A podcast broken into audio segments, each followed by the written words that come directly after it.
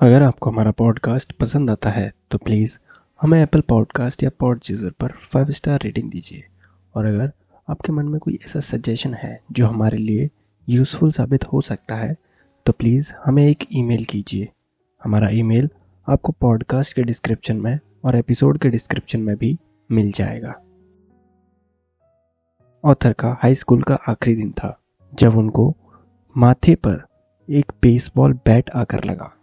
उनका एक classmate baseball खेल रहा था और गलती से स्विंग करते वक्त उसके हाथों से बैट छूट गया। और छूटने के बाद ऑथर की आँखों के बीच में बैट बहुत ज़ोर से लगा। इसकी वजह से उनकी नाक की हड्डी टूट गई और चेहरे पर कई सारे फ्रैक्चर्स भी आए। इस चोट की वजह से वो कुछ समय तक कोमा में भी रहे। इस हादसे में सिर्फ़ उन्हें चेहरे पर ही चोट नहीं आई, बल्कि उनके दिमाग में भी चोट आई थी, जिसकी वजह से वो काफ़ी समय तक नॉर्मली फ़ंक्शन नहीं कर पाए थे। उन्हें प्रॉपरली रिकवर होने में काफ़ी ज़्यादा वक्त लगा।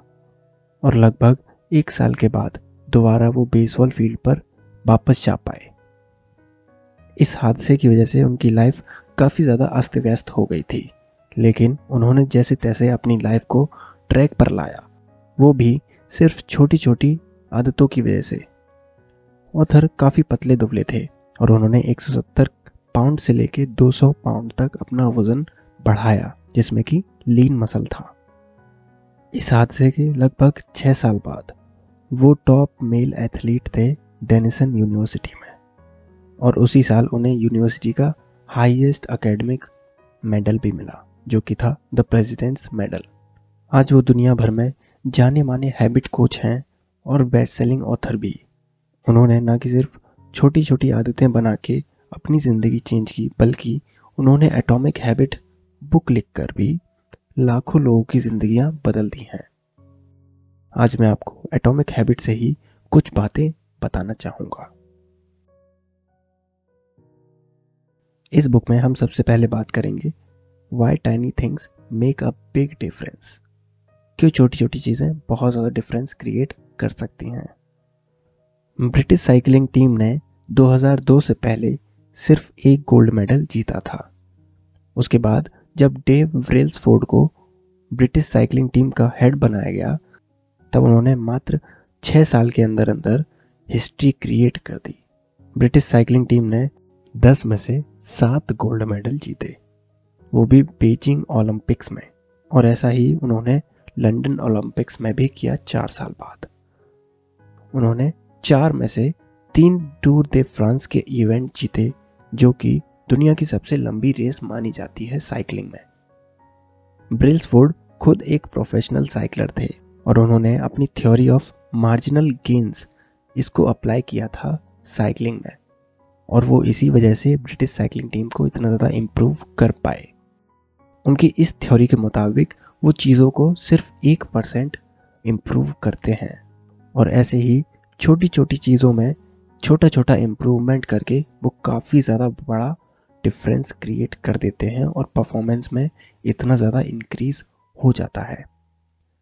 उनकी इन छोटे छोटे चेंजेस के एग्जांपल हैं कि उन्होंने ब्रिटिश साइकिलिंग टीम के सीट्स को रीडिज़ाइन करवाया। उन्होंने अलग अलग फैब्रिक्स के कपड़े ट्राई किए एथलीट्स के लिए। उन्होंने अच्छे से हाथ धोने के तरीके को भी एथलीट्स को सिखाया। जिससे कि वो कभी बीमार ना पड़े। ऐसे ही छोटे छोटे इम्प्रूवमेंट्स की वजह से ब्रिटिश साइकिलिंग टीम इतना ज़्यादा अच्छा परफॉर्म कर पाई।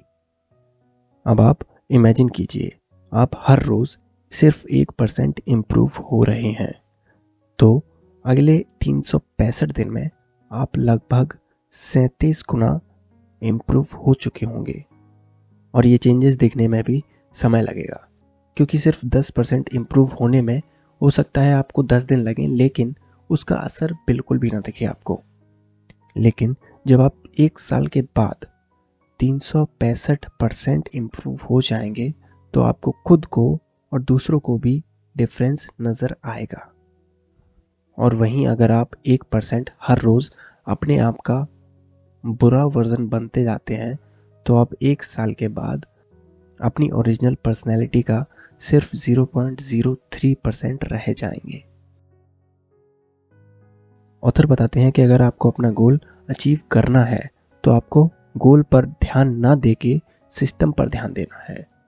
क्योंकि अगर आप अपने बहुत बड़े गोल पर ध्यान देते रहेंगे और उसको पाने के लिए एक सिस्टम क्रिएट नहीं करेंगे तो बहुत ज़्यादा चांसेस हैं कि आप वो गोल अचीव बिल्कुल नहीं कर पाएँगे। एग्ज़ाम्पल के लिए आपका गोल है, आपको क्रिकेट में नंबर वन प्लेयर बनना है। लेकिन अगर सिर्फ़ आप नंबर वन बनने पे ध्यान देते रहोगे तो आप ये बिल्कुल नहीं बन पाओगे। क्योंकि आपने उसके लिए एक सिस्टम क्रिएट नहीं किया है।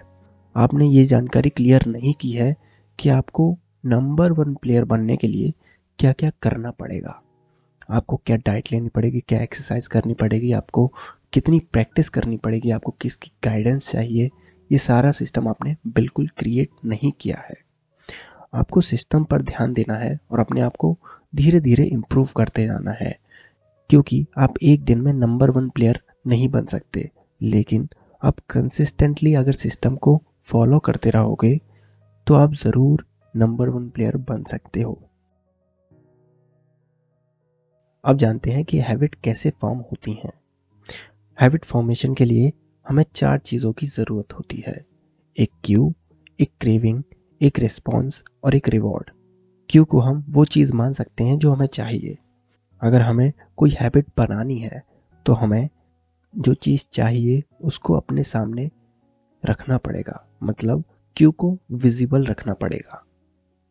और दूसरा स्टेप है क्रेविंग अगर हमें कोई चीज़ पानी है, कोई गोल अचीव करना है, हमें उसको अट्रैक्टिव बनाना पड़ेगा. और तीसरे स्टेप में हमारा रिस्पॉन्स ईजिली हो पाए. हमें ये भी ध्यान रखना है। और चौथे स्टेप में हमें मिलेगा सेटिस्फेक्शन जो कि हमारा रिवॉर्ड है।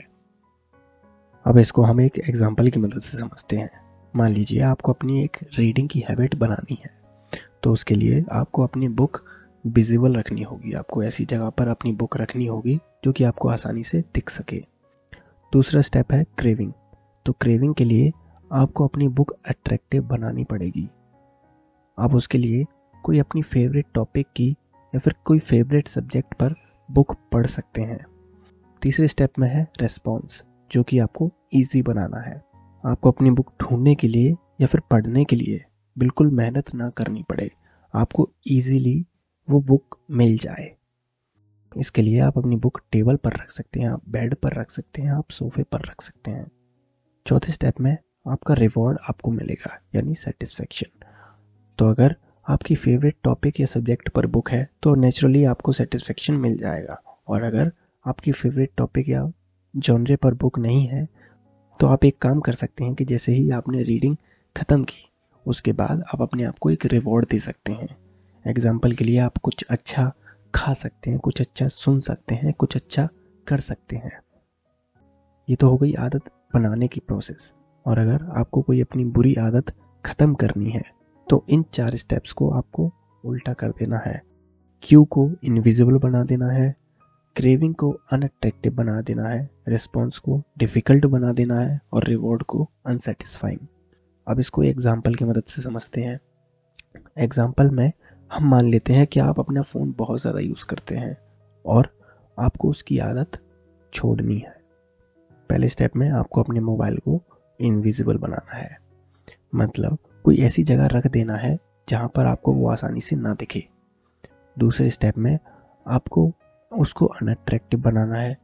जैसे कि आप अपने आप से कह सकते हैं कि मेरा टाइम वेस्ट ही होता है मोबाइल ज़्यादा यूज़ करने से।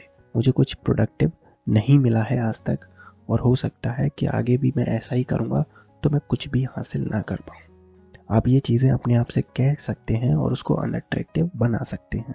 तीसरे स्टेप में आपको अपने फ़ोन की यूजेस को डिफ़िकल्ट बनाना है। आप उसको डिफ़िकल्ट बनाने के लिए कोई लंबा कॉम्प्लेक्स पासवर्ड रख सकते हैं।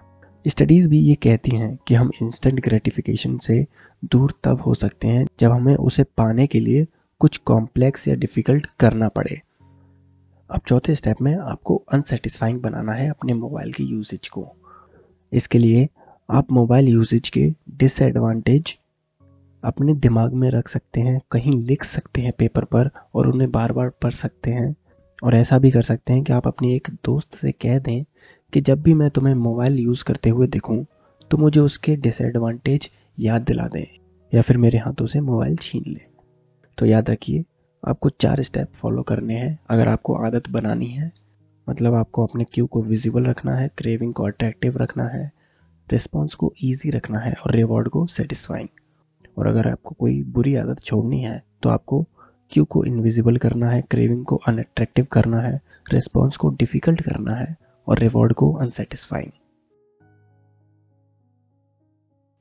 अब आते हैं अगले टॉपिक पर, जो है environment matters more than motivation मतलब मोटिवेशन से ज़्यादा इन्वायरमेंट इंपॉर्टेंट है इन्वायरमेंट ज़्यादा मैटर करता है.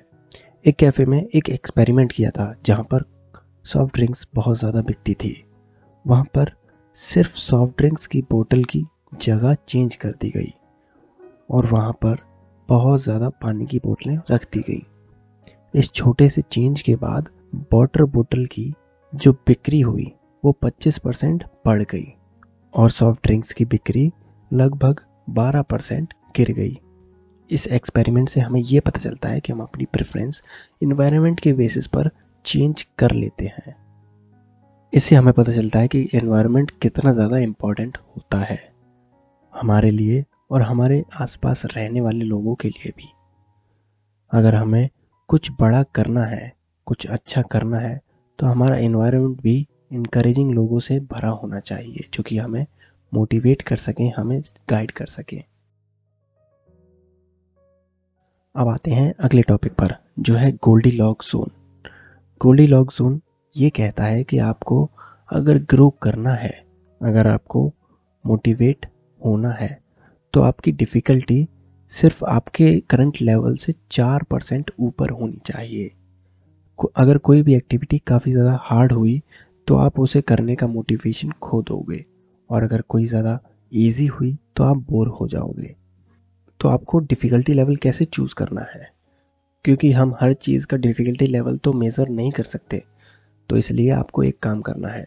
जैसे मान लीजिए, आपको टेनिस में अच्छा प्लेयर बनना है। तो आप ऐसा नहीं कर सकते कि आप किसी बच्चे के साथ खेलें और ना ही आप ऐसा कर सकते कि किसी एक्सपर्ट के साथ खेलेंगे, जो कि बहुत ज़्यादा उस गेम में आगे है। क्योंकि अगर आप एक्सपर्ट के साथ खेलेंगे तो आपका मोटिवेशन ख़त्म हो जाएगा। और अगर आप किसी बच्चे के साथ खेलेंगे तो आपको ये काफ़ी ज़्यादा ईजी लगेगा और आप बोर हो जाएँगे। तो आपको compete करना है अपने बराबर वाले कॉम्पिटिटर से या फिर प्लेयर से, जिससे कि कभी आप जीतेंगे, कभी वो जीतेगा। और आपको दोनों को ही मोटिवेशन इससे मिलता रहेगा और आप दोनों ही अच्छे प्लेयर्स धीरे धीरे बन सकोगे। अगर आपके मन में कोई बुक है और आप चाहते हैं हम उसकी समरी बनाएँ तो प्लीज़ हमें एक ईमेल कीजिए। हमारा ईमेल आपको पॉडकास्ट के डिस्क्रिप्शन में और एपिसोड के डिस्क्रिप्शन में भी मिल जाएगा। इस एपिसोड के लिए बस इतना ही। अगले हफ़्ते फिर मिलेंगे। तब तक के लिए अपना ख्याल रखें और सीखते रहें।